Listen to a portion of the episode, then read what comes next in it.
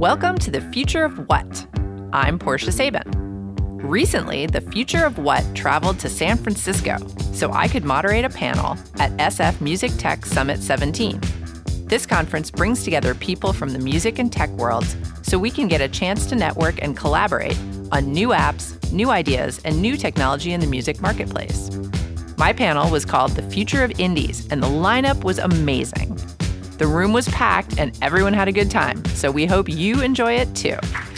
nice start. Way to go.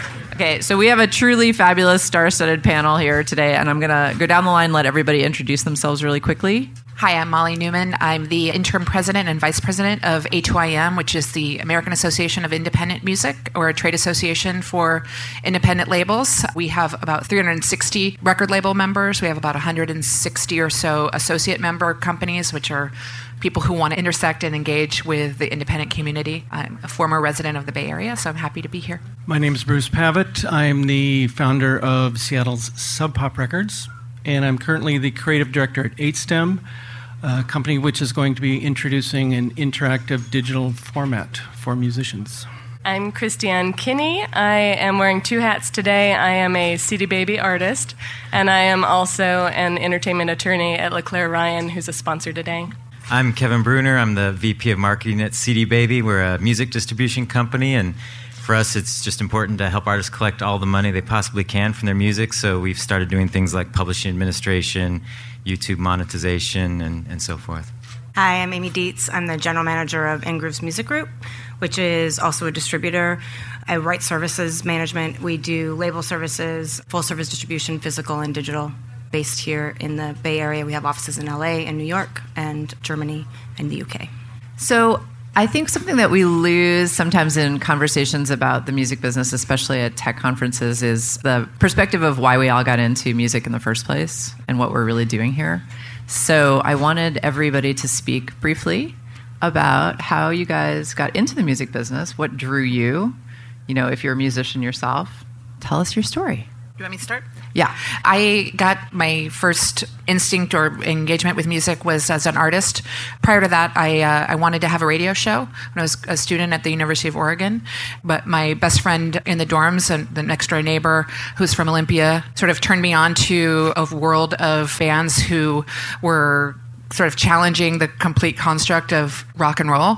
And that inspired us so much that we decided that we could start a band, even though we didn't play any, any instruments. And what we would do is go to frat parties and take over the mic during the jam band or whatever's set and sing beat happening songs.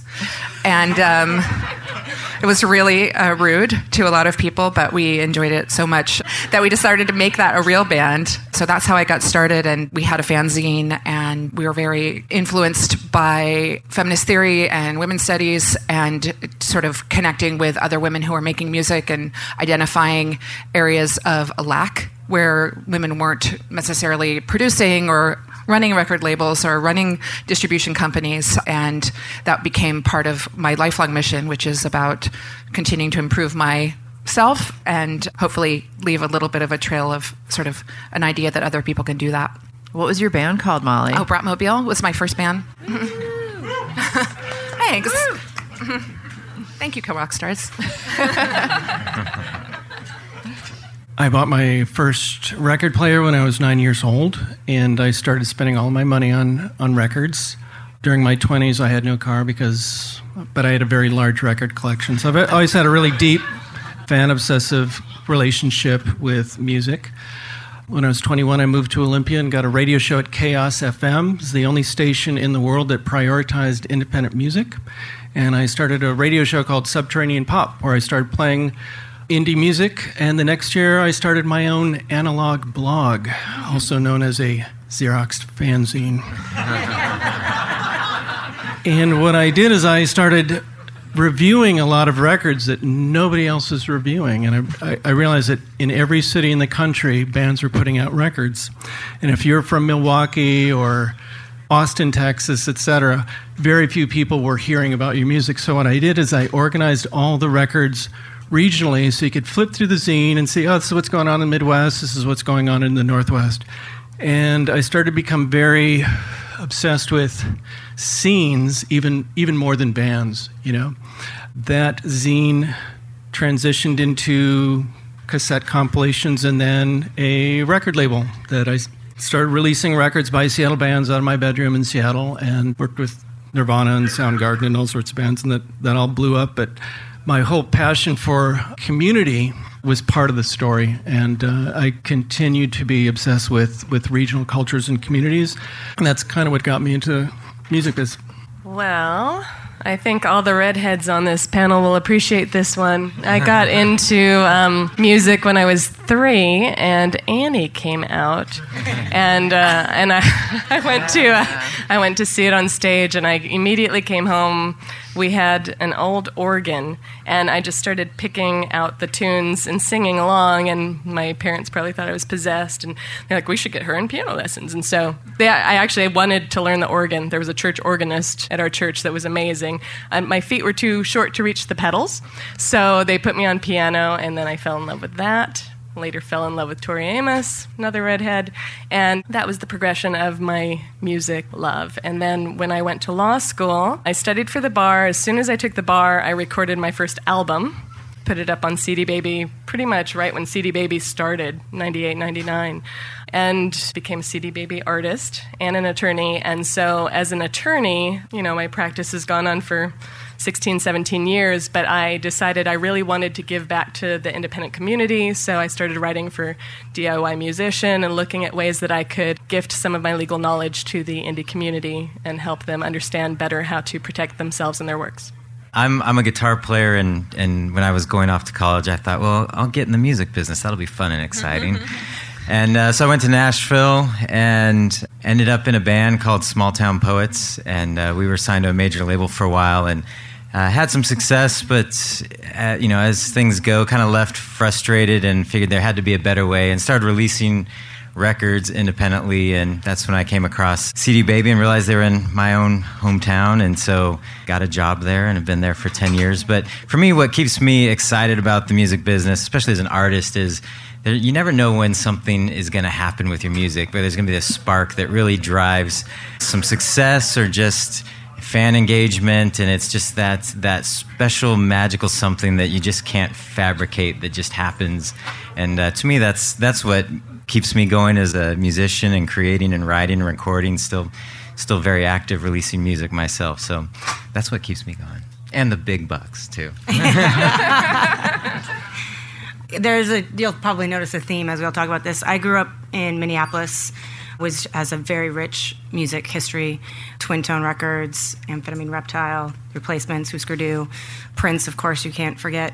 So there was a, a pretty big culture of doing it yourself watching fanzines like sub pop and uh, some of the other maximum rock and roll all of those kinds of things inspired me and a lot of my friends. So i had friends that created fanzines friends that were in bands that got signed to labels and realized that there was actually kind of a, a business about part of this I was a musician as well. I wasn't particularly good, so decided that my I could be better use of helping uh, some of my other artist friends and making sure that they had a place that they could work with people that actually really cared about music. Community is a big part of I think what we all do. I think we really love being a part of something that's a little bit bigger than ourselves, and that's what really keeps me going. I've worked for record stores, I've worked for record labels. I've mostly spent my life in distribution. And I worked for ADA for a long time, and I've been at Ingrooves for a long time. Worked with a lot of amazing labels, and it's what excites me every day is seeing what is coming next and working with people that are really interested in what is best for the artist. So, love what I do. And the big bucks, of course. and the big bucks. my story is the same as theirs. I, started, I bought my first album at 10 years old, and, you know, I've just been a crazy music, crazy nutball ever since. Started my first band. Well, I tried to start a band when I was 14, but I couldn't find anyone to play with me because none of the other girls wanted to play instruments, and all the boys had already been playing in their bedrooms for three years, and they were really good, and I was really bad. So, long story. But you know, I, I, I everything we've heard just now, I kind of want to ask you guys what is exciting to you about this time that we're facing right now and what is challenging? Because I feel like almost every day we hear about new issues, especially with the digital marketplace. There's so the change is happening so rapidly. Are there things that you can pinpoint and just say, okay, this is a real challenge for us right now that we really have to face? And are there things that you can say, okay, I think we're going to be okay in this way? Like, for example, Spotify. Really good or really bad? Discuss. I mean, I don't know that there's a, a one answer to that. I, I think that probably the one of the biggest challenges is just the transition of how money comes in for an artist and for a label when you go from selling a thing that has a higher value than a much longer tail of how your revenue comes in. It's really a challenge to figure out how you continue marketing those kinds of things getting a sense of how a record is really doing.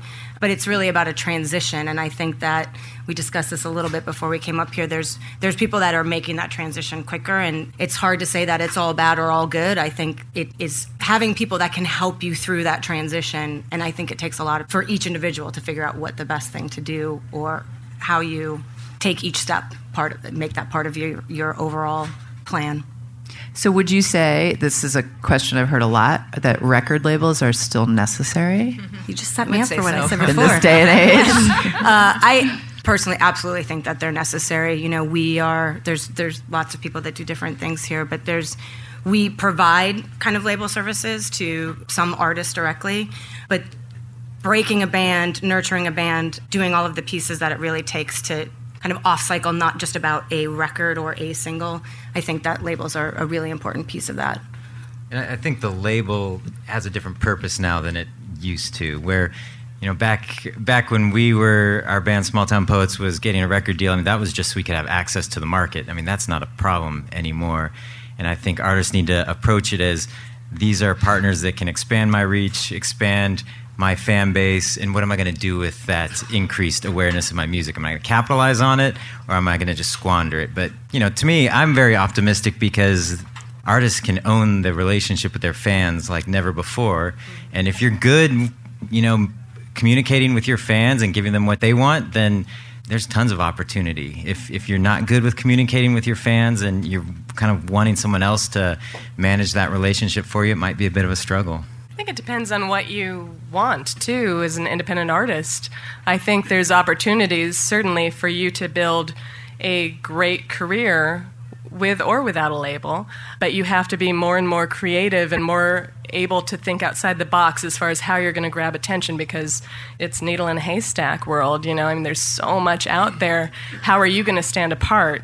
But the exciting thing right now about this time is all of these tech companies coming together and bridging that gap between consumers and between the artists. And there are opportunities more, more than ever now for artists to really take hold and take these opportunities, discover these companies, work with them, and find a, a, deeper relationship with their fans. And that's something that doesn't go away. If you really build that relationship with your fans, they stay with you. And you can build a career, you know, and you hear people say it all the time. You can, you can make $100,000 as an independent artist by doing basic things, but you got to kick yourself in the ass and really do stuff, you know. I mean, you're, you're not going to be able to sit back and you know, you are the label for yourself then. You that's, are doing everything and it's hard. That's exactly what I was, you know, thinking of. And I'm sure even on the sort of operational level at, at CD Baby, each artist is their own label, correct? I mean, yes. that's, I worked in the digital services side for many years and that's, you know, there's always been that framework. So even if you are, you know, just Chris and your label, that's you as well. And I think what's necessary now is really to give everyone the access to information, the access to understanding what's happening because the challenge is yeah, you're you even if you're a tiny artist, you're probably generating thousands of transactions at some marketplace and what do you do with that?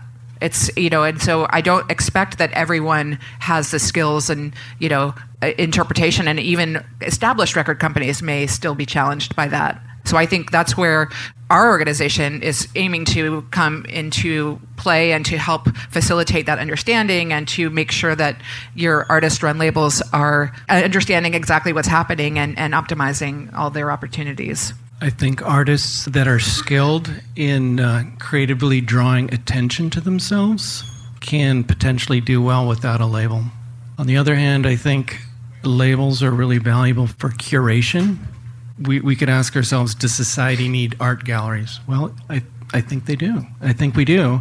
It's all about the curation. I love going to 4AD and checking out what they've got because I kind of like their vibe, and, and the curation helps me to navigate the millions and millions and millions of songs out there.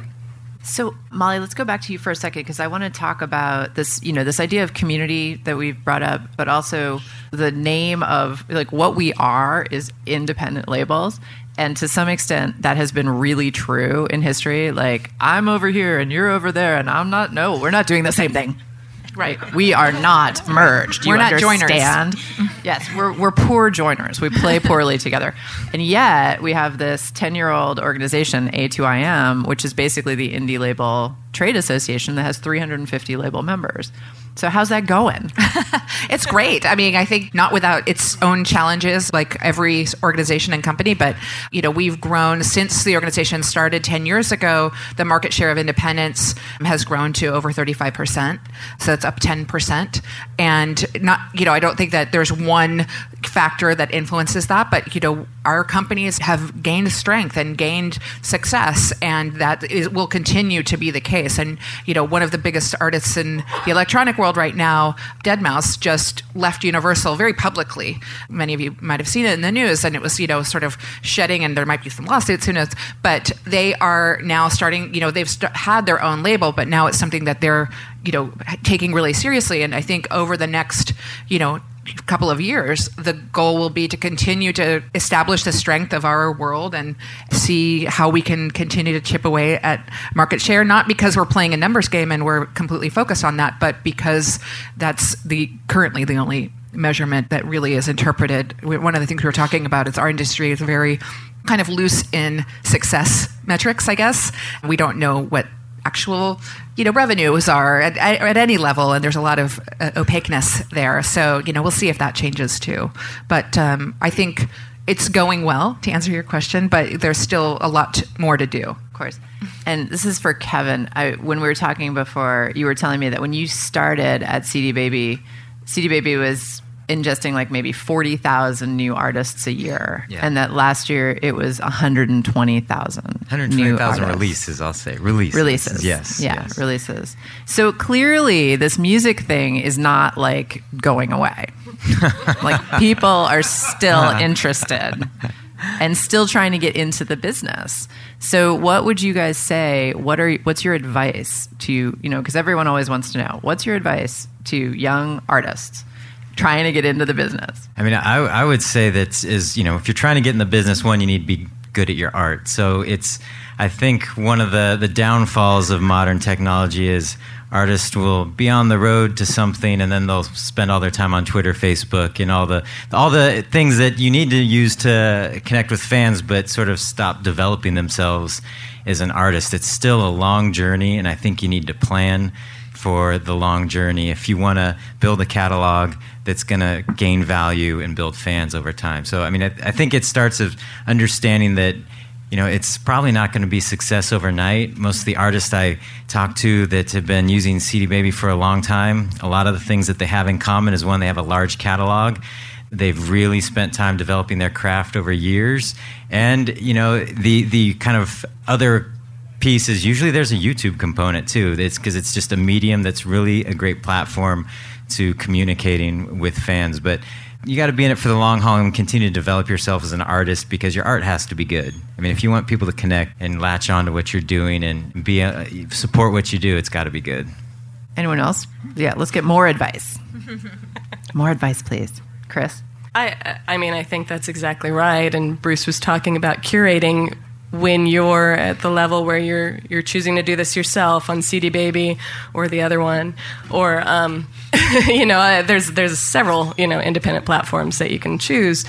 You are your own curator, and that can be dangerous as an artist because you don't always hear things the way your fans are going to hear them. So I would say vet your music. You know, try it out on stage maybe before you just post everything online. Sometimes people post really bad quality videos. I'm guilty of this too. You know, I, everybody does it. They just want to push content out. But I think to be successful, you have to focus on the quality and really vet your stuff to people and see what the reaction is. If you've got, you know, 10 songs in a set list and the fans are really responding to one, do the single for that one, you know, but make it really good. Focus on quality and people will pay attention. Any other advice?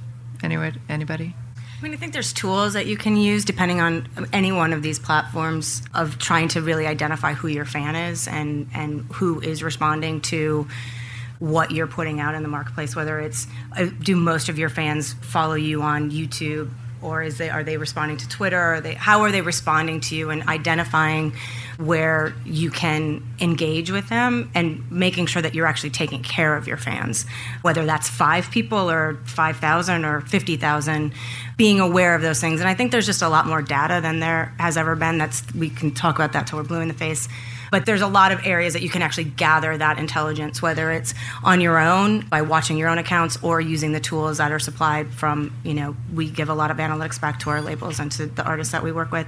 Using that to the best of your ability to make sure you're making some decisions about how to continue to build that fan base. I would also add that you, you got to learn how to tell your story about who you are. You know, uh, we've mentioned that last year there was 120,000 new releases through CD Baby. That's a lot, and just and we're not the only game in town either. So there's a lot of new music being released, and I know the biggest frustration artists have is like, how do I break through?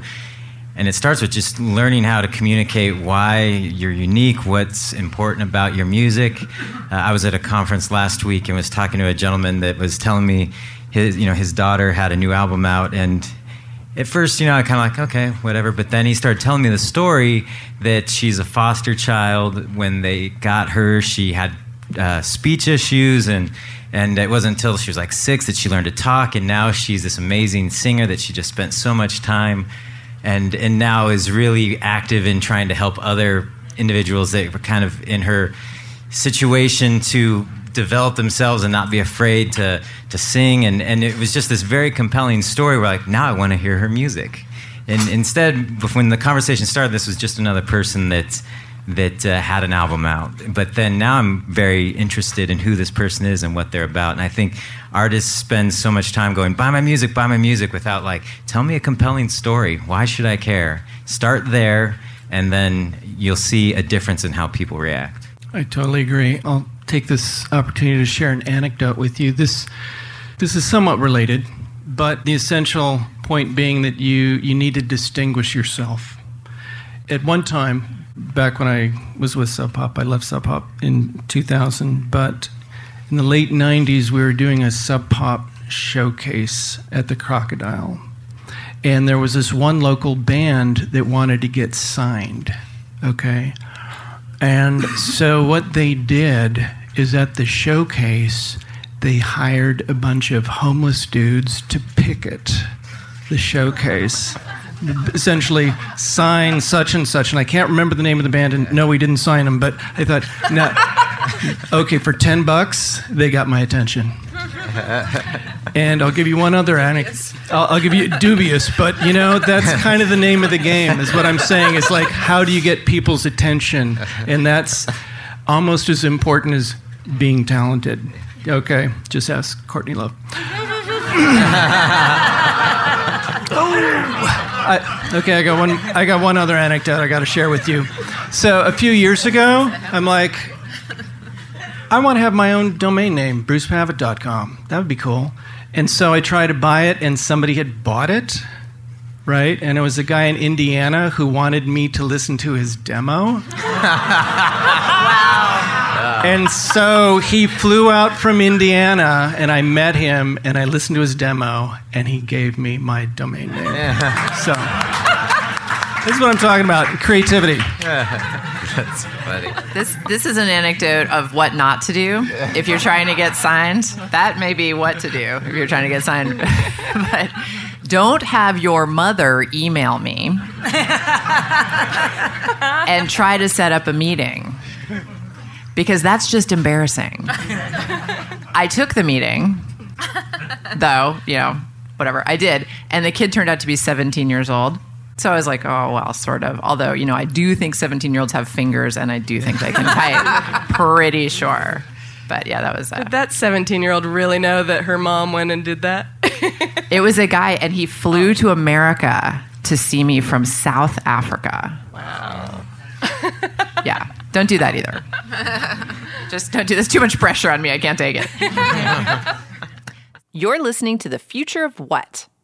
Right now, we're hearing the panel I moderated at San Francisco Music Tech Summit with Bruce Pavitt, Molly Neuman, and other awesome industry folks. We'll be right back.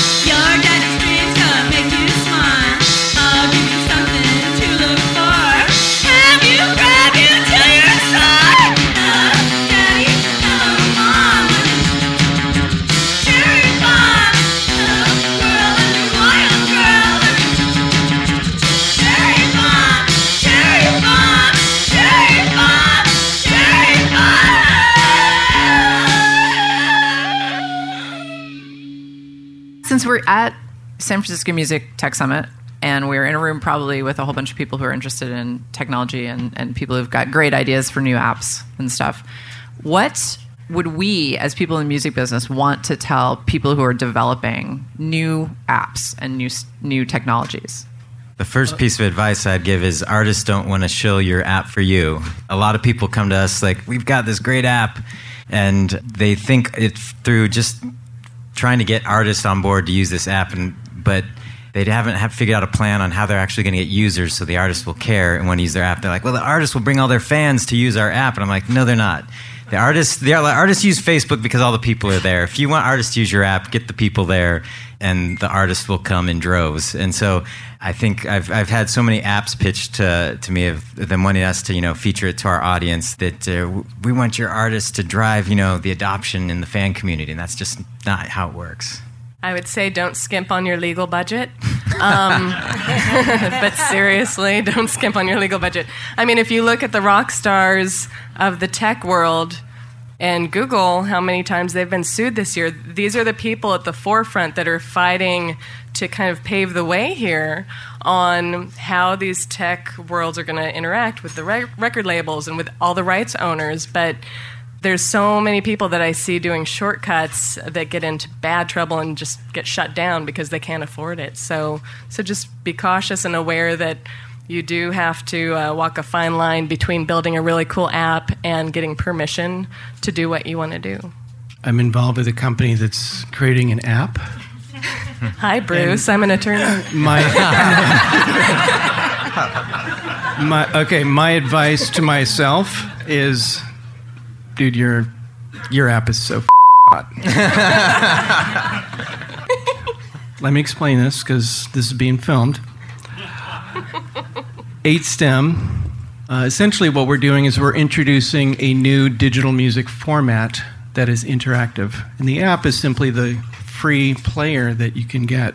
So, what we're trying to do is build a community of artists who are independent, who own their own material, and who are interested in having fans remix and customize their music and then share it on social media. The key point to remember is all the money comes to the company.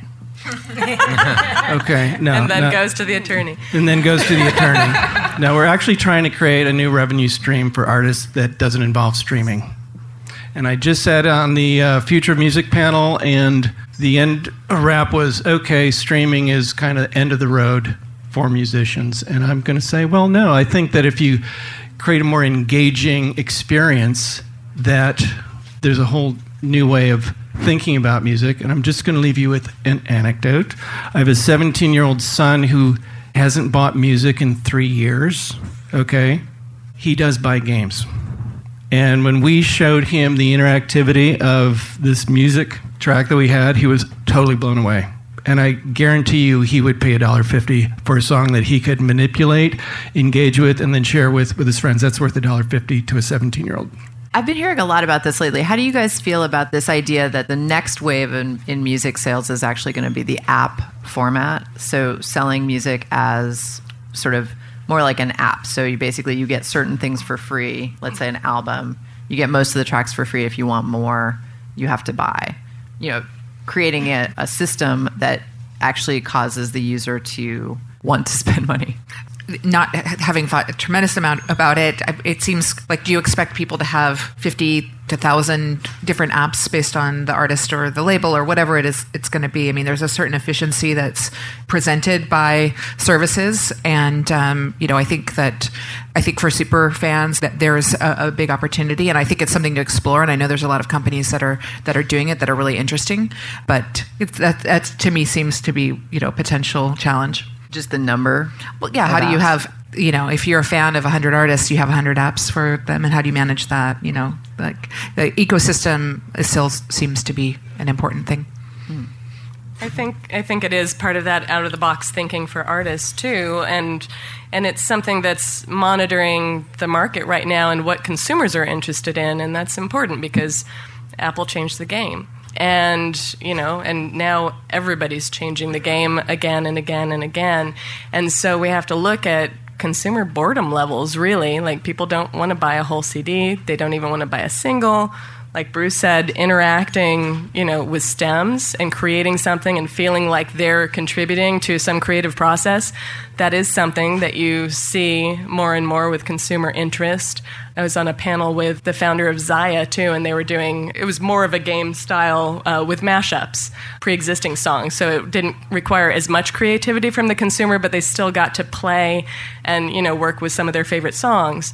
And there's really a big response to that. So I think it can be an exciting thing. I think it's something to, to explore, but you also want to be cautious that you don't slip into that tormenting your fans with ads and you know you won't get this until you do this and you, you know it's it's a very fine line I think some of those, I mean, the idea of some of the apps that you kind of curate, it's not necessarily that each label or each artist has their own app. I'm, I can't think of one specifically, Portia, that you, uh, one that's going to sell the way that you were talking about. But going back to like interacting in, in the STEM side, it's, there's the desire to create an emotional connection with the music, which is sometimes lost within a streaming world where you have access to every single song, maybe not every single song ever mm. made, but a good portion of songs.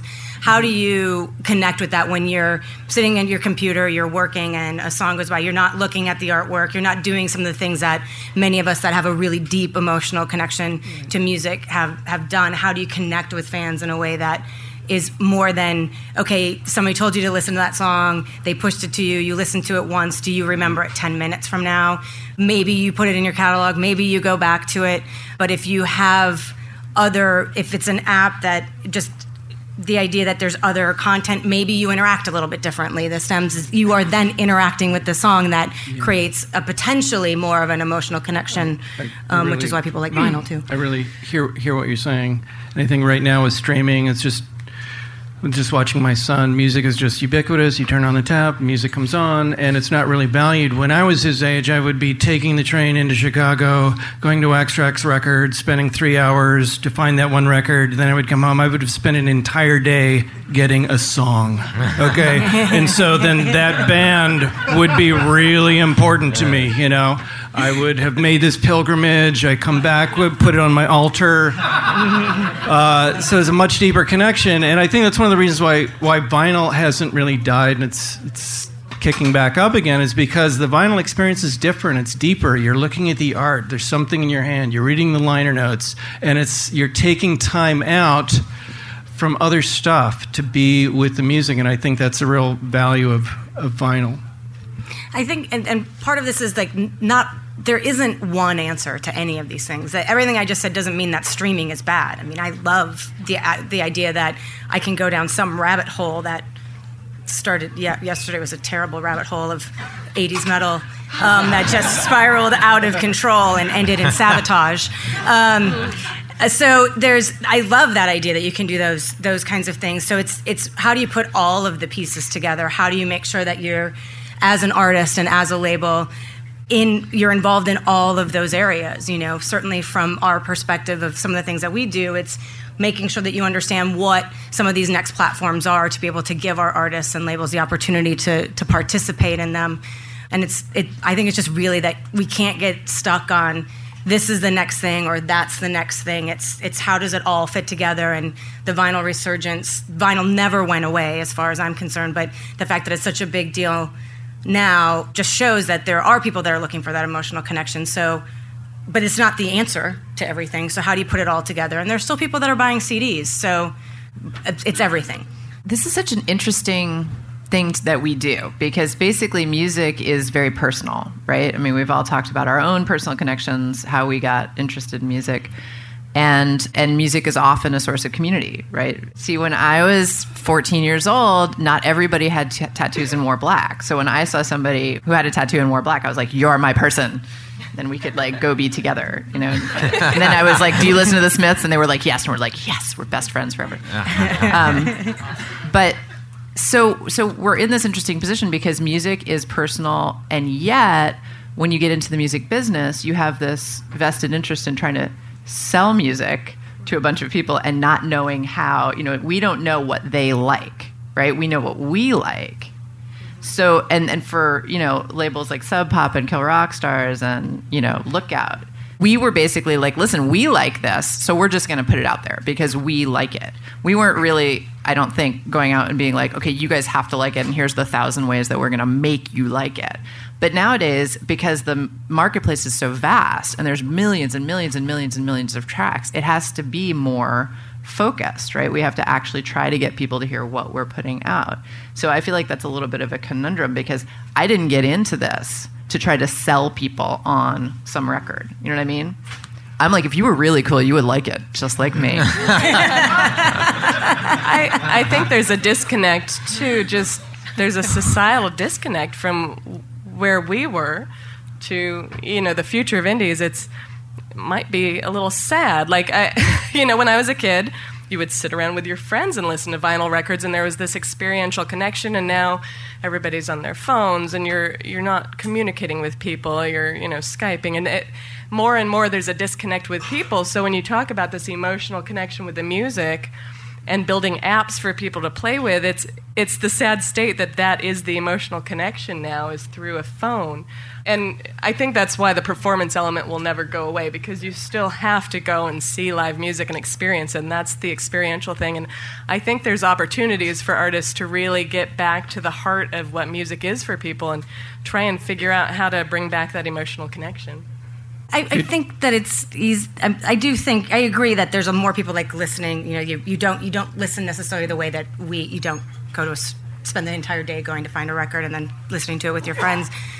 But I still think that there's emotional connection that's happening. I think that there's you know there are communities, and that's where the community part becomes important as an independent as an independent artist is it's the shows when you think about how big the festival business is at this point how do you take that and bring it into for you as an artist how do you incorporate that into into your world? And i think that's where some of that emotional connection is. I think it's coming back around to some of that being in person and some of the labels that have actually been created around shows or around a particular studio that has some community element to it as well. Different parties that have become actual record labels. So there is a community aspect to it, but I, I, think it's just different than some of what what many of us grew up with, and and some of it's actually coming back a bit. So, right. Good point. I love the fact that the uh, Bay Area label Dirty Bird does these barbecues like in Seattle, 2,500 people rocking some house music at very high volume with, with barbecue. Like, okay, I, I'm really sad I missed that. I'm going to go to the next one. Well, you were saying, Portia, the idea of selling, and, and Bruce, you earlier were talking about kind of the label having a flavor, and, and maybe the future of the independent label is more about being a community leader and bringing those people together around barbecues and cool music that they look to you to to build these playlists and and these collections of artists and it's less about marketing and selling I like the sound of that. Just little personal background. In around 2000, I moved to a remote island, Orcas Island, and just kind of disengaged from the music business for a while. And it's just kind of become a little too corporate for me. I wasn't relating to it. Uh, the reason I kind of got into punk and indie rock in the first place was because deep sense of community. You go to a small show, you get to meet the artist, maybe you're exchanging letters, and that's kind of what, what fed me. And as, as Sub Pop grew bigger and bigger and bigger, I felt less connected to creative people, which is the kind of the reason I got involved in the first place. So I started going to different music festivals, especially Burning Man was was a really good one, and I recently went to one. Maybe some of you checked this out, Symbiosis. I went there this year and it was just such a great party.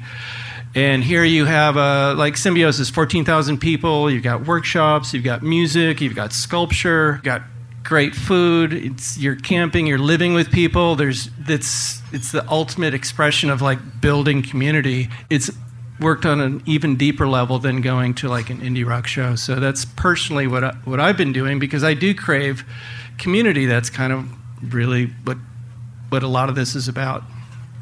And on that note, I think we're going to bring the community into this. I think we're going to open this up to Q&A and we have a mic right here, so go right ahead. I have to be somewhat amused at this conversation because all of you are professionals in this business. I've been doing something in the music business called radio Heard since of it. I was in college. Okay. How many people here have discovered somebody new through the radio? Why is no one from radio part of this conversation? I've had this conversation with Brian. Why is this a forbidden word among you people? I actually, You don't. You don't. I you don't bring. Wait, let me finish, please. Okay. You don't bring up radio as a community force. There are You did. thousands of radio. I not, did, not actually, not, when I started. I up, but uh, you know, you you you and then there's vinyl, and then there's building a community, and and what the thing we did as curators, as DJs, as music directors, and I could give you a long list of acts that I personally helped, even on indie labels, before a big label discovered them, to get their careers started. Where is this in the story here? And where is the idea that if vinyl's coming back, what's the other part of it? Now, I'll tell you that corporate radio did screw the pooch. Corporate radio did take the DJs out of the equation and centralize the music decision making so no local places could actually break records. That dynamic is changing because the big corporations are losing their value and selling their radio stations to, again, local groups. So uh, the rest of the story is at DJ Lobster. I see you crawling towards the microphone here. Very hard to get the microphone. Yeah, what's your opinion about radio and how does that work in the future? have a Local radio radio, one, two, three, four, five, six. I, I I think would- the better I would- question I is why isn't someone from YouTube up here? Because that's where things are happening for, for independent artists. I mean, I know that's because it's for independent artists. There's it's how many independent artists are getting on radio? We're on the radio, just FYI. This this is a radio Yeah. show that's played on the radio. Yeah. No, But- we're but- on but- five independent community radio stations around the nation this show. So we this show what we're saying right now will be on the radio. I, I would love to respond to this. okay. Personally, I want to really thank you from the bottom of my heart for your, for your comments because this is something I've been thinking about for a very long time. Okay. I grew up in the 60s listening to radio, and it was great. Okay. It was awesome. Dylan, Stones, James Brown. It was just incredible. So I grew. That's one of the reasons I fell in love with music because radio was so good, and the whole history of indie music in America. It's all about regional scenes with DJs, breaking bands, and the whole mass centralization of the airwaves. I think is an abomination, and it really pisses me off. Personally, I'm a huge fan of KEXP based in Seattle. Just an amazing station. They have a great community. It's, it's global now because they stream, and I think they have a huge impact on people's. Is one of the highest rated stations in Seattle, even though it's essentially you know community radio. So I think your points are really, really well taken. I really respect what you're saying. And I would just quickly add that, you know, to, to your point of the commercialization and the centralization, the barriers for independence continue to be very significant. And so we can't look to terrestrial radio necessarily for the access and the, and the assistance in breaking our artists in the same way that perhaps has happened in the past. And so we look to local radio and, and things that are on satellite and, and web radio to, to do so. And, and we have a lot of success and, and platforms like Pandora. So we look at the, and I think YouTube serves that function similarly. So I think that's you know, Bruce did mention KAOS in the beginning, and obviously, this is we all come from that. I, I, believe some kind of influence and inspiration from from the radio community. But we can continue. Another question? yeah, um, my question is just for Bruce. Um, I saw in an interview that you had said that you would like to see in an iTunes top 10, like see like five or six songs in that top 10 be from independent artists. What do you think it would take for that to happen, and are we getting any closer right now? What's, what's fascinating, the paradox right now is that there's so much indie music out there. So it's, it's, a, it's a great time for indie artists. You can post stuff on Bandcamp and get it out. But when you look at the pop charts, it's still very controlled. It almost feels like organized crime or something. You know, it's like, how the hell do you get your your music on the indie charts? And when I see somebody like Macklemore from Seattle totally blowing up and selling millions of records, it's it's so exciting. Sub Pop has uh, had three different records hitting the charts, and one of the great things about classic you know era of, of radio, for example, is there were a lot more indies on the charts, and I keep vacillating back and forth between you know is it, is it, is the wall coming down or not? And Molly, you'd probably have a, a better feel for that than than myself.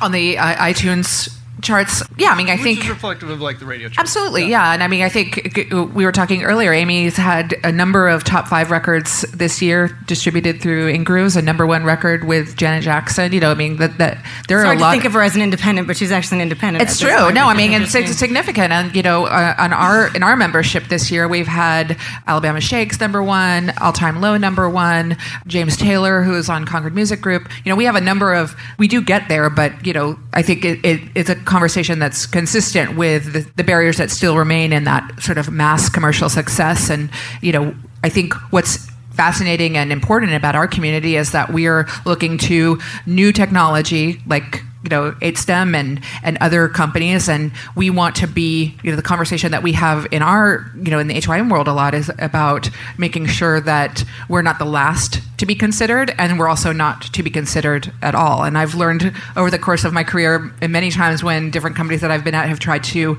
do either and it's really challenging. We we are content and artists and labels that must be included in every service, but we can't be considered in a different commercial sense and, and I'm talking more on like the deal side of things. So, I mean, Taylor Swift is on an independent.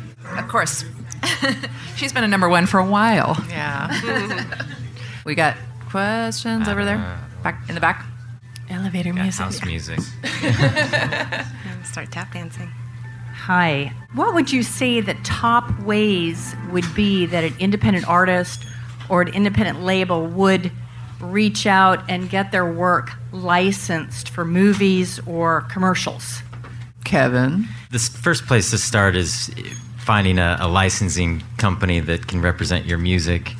You know, that, that's going to take some doing some homework, looking online, seeing, you know, there's a whole bunch of different kinds of companies. They represent different types of music. You can, you can track down music supervisors online. I know they typically don't like that especially if you're you know just randomly reaching out. I mean, the best thing if you're going to go it alone is to find shows that are using music like yours, find production houses that use music like yours, and and pitch them. But typically, the best place to start is you know if you don't have any placements and are just new to it, is to find a good licensing company that can represent your music and get placements for you. I would also suggest that you join A2IM. That's one of the things that we try to help our members do.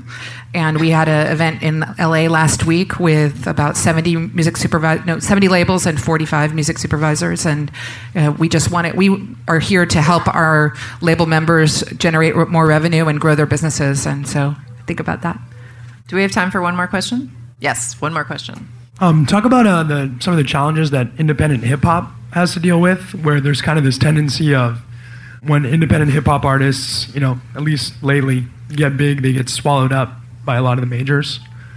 It's almost like the biggest uh, independent hip hop labels from like the 90s and the aughts are kind of dead, kind of gone. Talk about some of those challenges. Well, I think Run the Jewels is a really good example of how somebody's done it recently in a very successful way. And they did it by cobbling things together. They didn't go just one channel. They didn't just pick one label and have the label do everything. They worked with a whole bunch of different companies and they really visualized how they were going to make that album happen. And they were incredibly successful. So I think there's some really interesting things that are happening in hip hop in, in general. I mean, some of it does get swallowed up maybe when it's bigger, but we work with a lot of smaller kind of teams of producers and different hip hop artists that are really interested in. I mean, it's been lots of actually really interesting conversations because often they're not that interested in actually getting their music up on iTunes or any kind of the traditional ways. They are interested in getting it up on SoundCloud. They want to put mixtapes. They um, want to be on streaming services potentially, but they're trying to build a fan base, but they're kind of less interested about how, how you can actually make money at it. And and that's what we found. A lot of people talking about that and having actual conversations where you can go, we can help you do this, and you should put your music everywhere. You know, don't don't limit yourself from just putting out the the mixtape or just being on a streaming site. For us, it's one of the most I mean, we've had we've worked with some really interesting hip hop artists on the smaller side um, that are growing into bigger artists. So I'm not sure exactly what the what the challenge you feel like is. Is it that that you're not sure if I just feel like there's fewer relevant independent hip hop labels. Like, you know, Rawkus was a really big one in the 90s. I mean, Okayplayer seems to be doing all right, but, you know, even they don't have the. I mean, TDE stands out as like the only truly independent one that's really kind of been able to transcend. You know, like a Sub Pop was independent, and they become kind of an ubiquitous name, you know. And in hip hop, those names are kind of lacking, you know. Whereas in the in the late '90s, they were they were staples. I mean, it, it, it, occurs to me that some there are some records that maybe it's they're still artist-run labels. Like the game was number one last week, I think, with two records or 2 mm-hmm. weeks in a row. You know, with, on e, with distributed by E1. So you know, it, it may just be the, an issue of perception or that they're not getting credit for being independent because they're sort of big stars or they used to be on you know big labels or whatever but um, i think there is a certain amount of success that maybe isn't getting the credit it, it should okay well thank you guys for coming and thanks for all the panelists and thanks for being on the future of what and that's our show Thanks to the producers, staff, and engineers of San Francisco Music Tech Summit. You guys did an awesome job. The music we played today was used by permission. You heard Bratmobile and our theme song, Mind Your Own Business by the Delta 5. If you enjoy this show, please consider subscribing to our podcast on Bandcamp. We can't do this without you. Also, follow us on Twitter at KRSFOW. Our program was engineered by Brent Asbury at Beta Petrol and is produced by John Sepulvedo, Will Watts, and Anna McLean. I'm Portia Sabin, president of Kill Rock Stars. See you next week.